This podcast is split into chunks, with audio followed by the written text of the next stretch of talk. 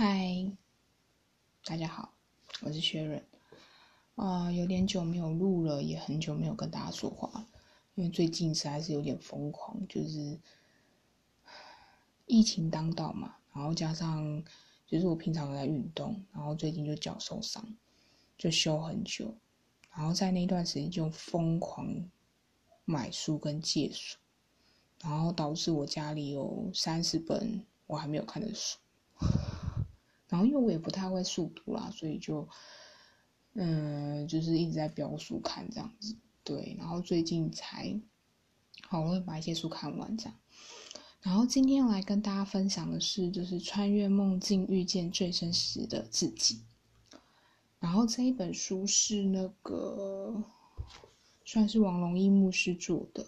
那我觉得他还蛮不错的，就是应该说每个人都会做梦。然后有时候你知道你会因为梦境的关系，然后就想说啊会不会是那个意思？然后会想说，比如说像我自己有点尴尬，我有时候就会梦到可能我跟哪一个男生，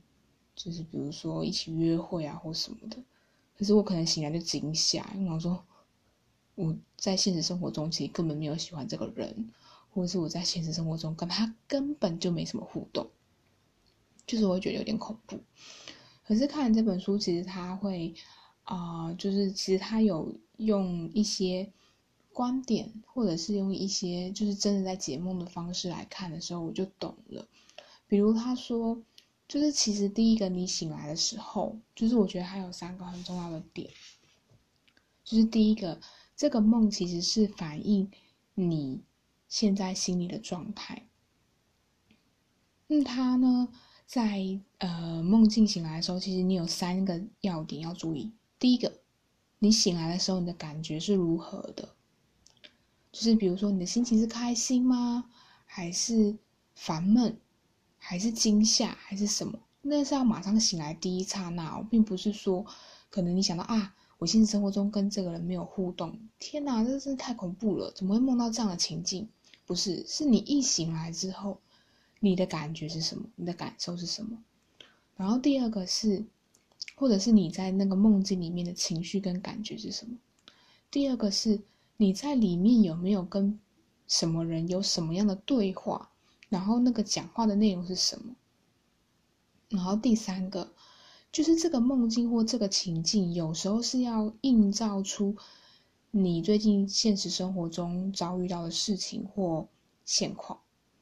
然后还有一个很，我觉得它是一个很棒的提醒，就是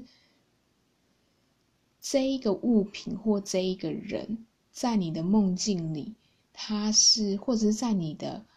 生活中，你是怎么看待他的？比如说，我那时候梦到那个，我就想说，天哪！我现实生活中根本没有跟他接触过，可是或是没有这样的情境或互动，可是当我。去回想，哎，我对于他给我的感觉，其实我会觉得是很舒服的，是很接纳的，就是这个人在我眼中的特质。那在那个时候的情境里跟感觉，我就知道哦，为什么我会想要跟他，就是我跟他的互动怎么会那么亲近，或者是那么亲密？所以我其实也在接纳我自己，有切，就是应该说。我已经开始可以接受，或是看见我自己也有这样的特质，就是我其实是可以温暖接纳别人，然后我是可以开口跟人家讨论，就是我会看见我自己身上，或者我开始接受我自己身上也有这样对方的优点。嗯，这样讲其实很虚幻啊。我觉得就是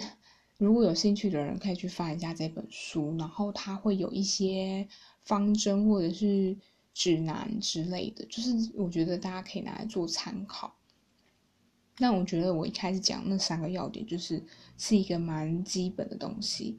然后它里面有讲这三样东西，我觉得就是这三句话，我觉得可以跟大家分享。就他说，无论你看完这本书之后，你是想要了解自己的梦境，或者是某个人是想要帮别人解梦，都不应该太早下判断。而且也不能用自身的主观价值去诠释他人的梦境，你要去仔细的询问当事人的感受，反复的确定，才不会扭曲了象征的含义。因为像比如说有一些人看一件事情是这样的感觉，可是另外一个人看这件事情可能会是另外一个不同的感受，所以那个东西的象征跟感受是你要去跟当事人确认的。甚至有时候你要最好问的方式，就比如说有人跟你讲他的梦境是什么什么什么，你可能听到有人听到老虎会觉得天哪是恐惧，可是有人听到老虎在那一个当事人的描述，可能他是勇气。所以你要去看这一个物品，或者是这一个人或这个动物，在这一个人的价值观里面是象征着什么。然后第二个是。他说：“了解才是爱的开头，不一定所有问题都要去解决。”我觉得这句话很棒，因为有时候我们好像太问题导向，就是遇到什么事情非得要把这件事情做好，或者是非得把这件事情解决，或者是非得把这个情境怎么了。可有时候我觉得那个梦境或那个状态，其实只是。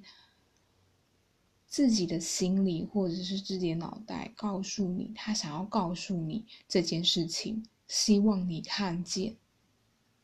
那你看见之后，你选择做或不做，那都好啊。可是如果你都没有看见，也没有意识到，可能你最近因为工作或什么事情压力很大这件事，然后你还觉得啊，这工作环境还不错或什么的。当然，你可能看见之后，你会选择你要去调整的工作环境。或者是你看见之后，你选择在生活中多一些舒压的管道，亦或者是你看见之后，你知道，哦，没关系，这件事情就是这一个 case 结束之后就没事了。那你会选择好，那我就是有一个有期限的时间，我可能这段时间我可能会遭遇什么样的状况，那我也 OK。然后再来最后一件事情，我觉得。这一句话反映在呃，我可能前面分享的一些书，或是我之后再看的一些书。他说：“人生最喜乐的境界，便是能自我接纳，无论好，无论坏，无论悲伤，无论难过，无论喜乐，无论开怀大笑，无论是尴尬、羞愧，就是这些任何任何不同的情绪，任何任何不同的情境。”自己任何不同不同的状态，这些东西，当你能够接纳自己全部的样貌的时候，这件事情就是一件很幸福、很喜乐的事情。对，那我觉得，呃，虽然我刚刚讲说作者是王文牧师，但是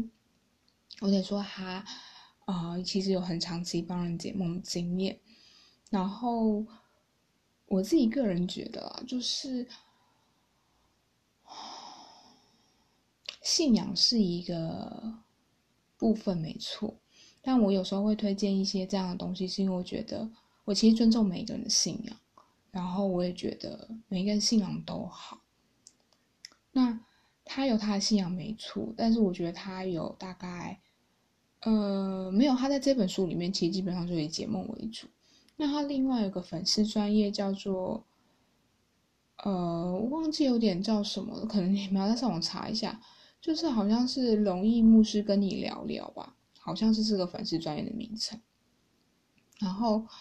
我觉得他在那里面讲的时候，当然就会比较可能以信仰方面切入，